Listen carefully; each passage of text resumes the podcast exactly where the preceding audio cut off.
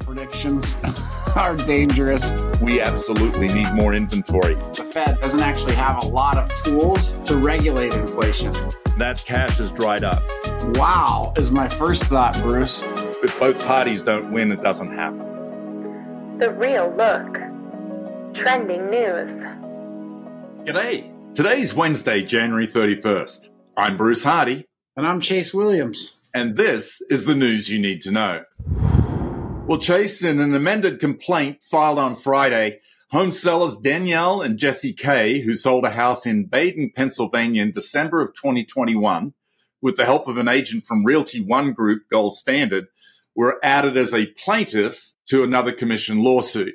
Now, the Kays joined John and Nancy Moratis in the suit that was originally filed in early December of 2023, and that was in the U.S. District Court for the Western District of Pennsylvania. Now, formerly named plaintiffs Springway Center, which the suit was named after, and Nancy Werheim have been removed from the suit. I think it's so fascinating that these attorneys do this, right? So they're obviously looking for somebody who's going to stay in the game with them. These are all about the attorneys. As far as the defendants go, this is the interesting piece, I think. Real estate brokerages River Point Realty, Bovard Anderson, Priority Realty, Rubinoff Realty Services, and Found It PA were added in the amended complaint. The other defendants in the lawsuit were West Penn MLS, a local broker owned MLS that is not affiliated with NAR, Berkshire Hathaway Home Services, the preferred realty, Howard Hanna, Next Home PPM Realty, Next Home Dynamic, Realty One Group Gold Standard, and Realty One Group Platinum, and Realty One Group Horizon you know, we had the Sitzer Burnett named in that were NAR and some big national brands. Within 30 minutes of that suit being the verdict coming down, Michael Ketchmark, who is the plaintiff's attorney in the Sitzer Burnett case, immediately filed another case and basically named all the other nationals. I think what our listeners need to pay attention to here is that nobody is immune from this money grab right? These attorneys are going after everybody. A lot of these are small mom and pop brokerages, right? They're not national brands. So, what are your thoughts about that?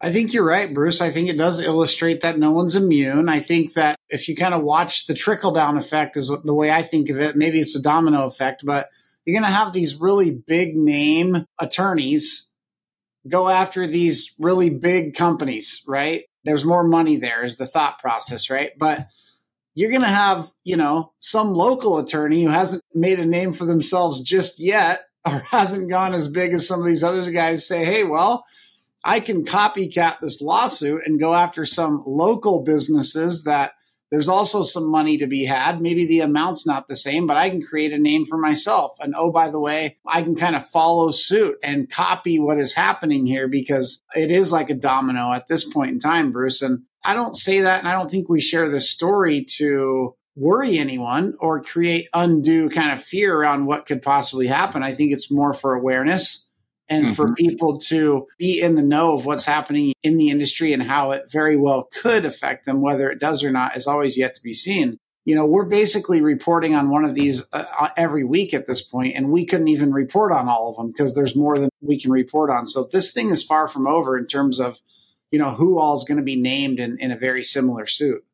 Well, and you know, they're all relying on the precedent, right, of the verdict in the Sitzer Burnett case. And yet what we know is that's not a done deal because NAR, Keller Williams, uh, Berkshire Hathaway have all appealed, right? And it's going to go through the appeals process. The thing I think is really fascinating, Chase, is that the attorneys obviously don't know a lot about the real estate industry because you know, they're going after these real estate brokerages. And what we know is that these brokerages are asset light. I mean, if you think about it, what does a brokerage own? Well, it owns some used furniture, some used technology that may or may not be out of date. And oh, by the way, whatever cash they have in the bank. Yep. So it's going to be fascinating to see, you know, if they can get blood from a turnip, so to speak. I also find it really fascinating that the plaintiffs are demanding a jury trial, as well as damages and injunctive relief. Again, it's these attorneys, right? yeah. The story shouldn't say the plaintiffs are demanding. It should say the plaintiffs' attorneys are demanding. exactly. If I had to guess, right? They're just, you know, leading these plaintiffs by a ring in the nose, if I were to guess as well. And, and that's what's fascinating to me in, in conversation with my attorney, as a matter of fact.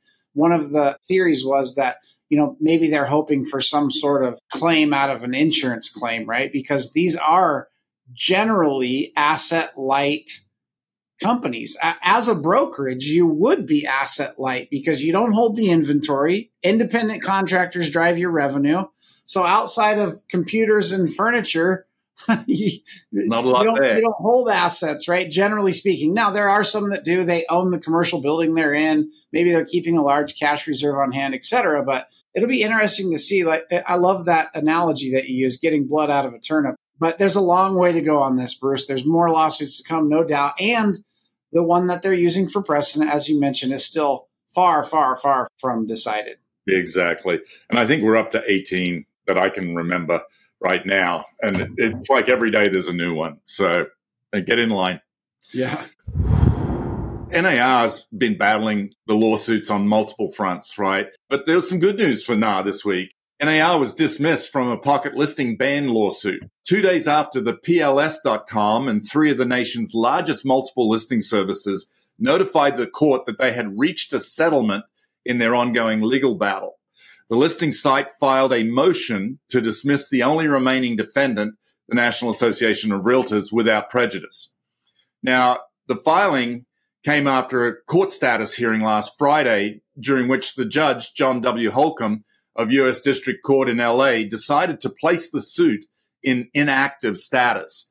And that's due to the settlement agreements reached with Bright MLS, California Regional MLS, and the Midwest Real Estate Data last Wednesday.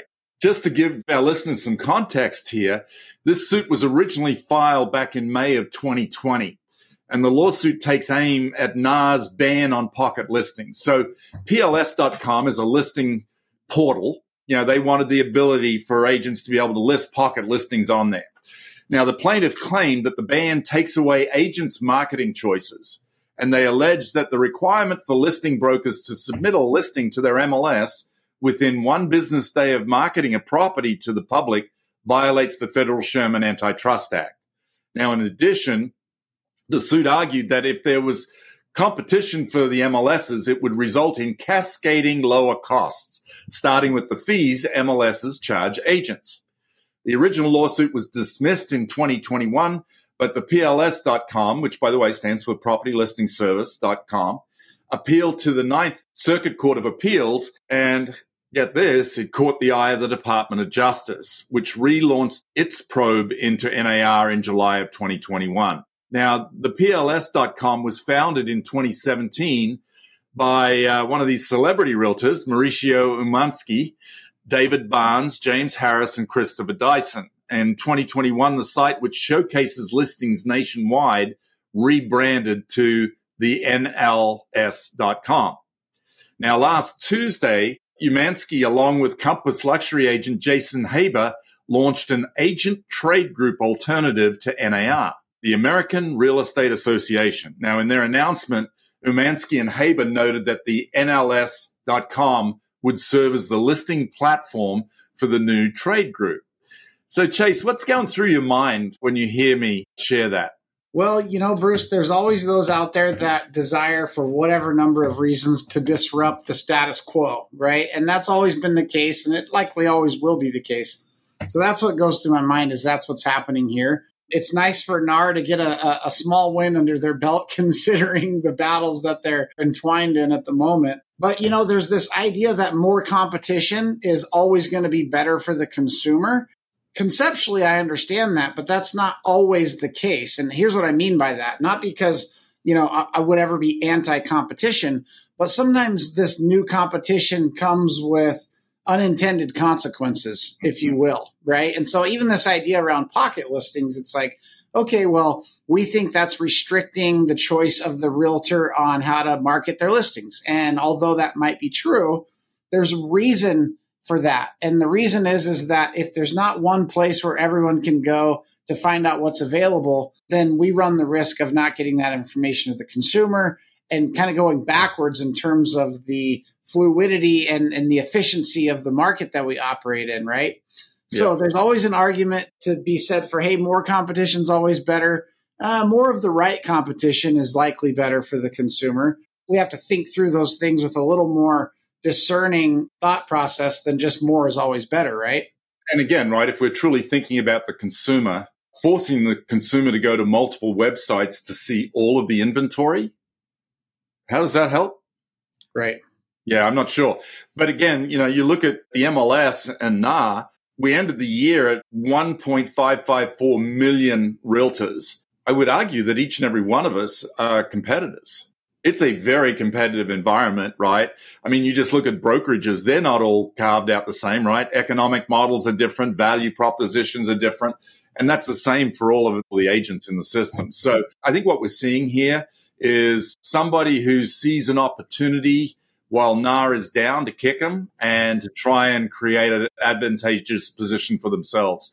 You know, this idea that one or two people are going to now lead or create an alternative trade group is interesting to me, right? I mean, we have governance with NAR and as members, we get a say in how that company is run. And now we've got a couple of people who say, Hey, we can do this better than NAR can. But I agree with you. You know, all disruption is not great disruption. Sometimes it's just disruptive. Many times it's just disruptive. Well, good news, Chase. Sales of new single family homes surprised in December. In fact, it conceded consensus expectations of 649,000. New home sales reached a seasonally adjusted annual rate of 664,000. And that's according to data published on Thursday by the US Census Bureau and the Department of Housing and Urban Development, or as we fondly know as HUD. Now, new home sales ended the year on a high note thanks largely to falling interest rates and a decline in existing home sales. And while moderating interest rates are a promising sign for new home sales in the year ahead, long term issues such as a shortage of buildable lots, a lack of skilled labor, and excessive regulations will continue to pose challenges for builders. So, what are your thoughts about this uh, better than expected performance by new home sales? Surprised? I don't know that I'm surprised, Bruce, given the fact that, you know, there was low, low, low inventory in existing homes. We would anticipate that, you know, new homes are going to get gobbled up at the same or better rate than normal, right? Because they become a larger portion of the overall inventory. I think, as we've reported on this podcast before, builders tend to be a little bit more nimble when it comes to making changes in order to get their inventory sold than even the home sellers, right? Mm-hmm. Because that's the business they're in. It's not the home that they live in, it's the product that they need to move off the shelf. They have carrying costs well beyond that of, uh, of the individual seller in a mortgage, right? So when pricing needs to be adjusted and the market changes, they're not in a position to hold their inventory. They really need to move it. And they did that. We saw that. We saw this average price come down of mm-hmm. new construction sales, which is music to a lot of people's ears, considering the affordability challenges that we've been having, right? And even though you mentioned some of those ongoing challenges, quote unquote, for builders, those are always going to be challenges, Bruce. None of those ever go away. Here's the good news the builder confidence also improved in January to 44, right? And that's just the number that they use to kind of measure how confident they see the future.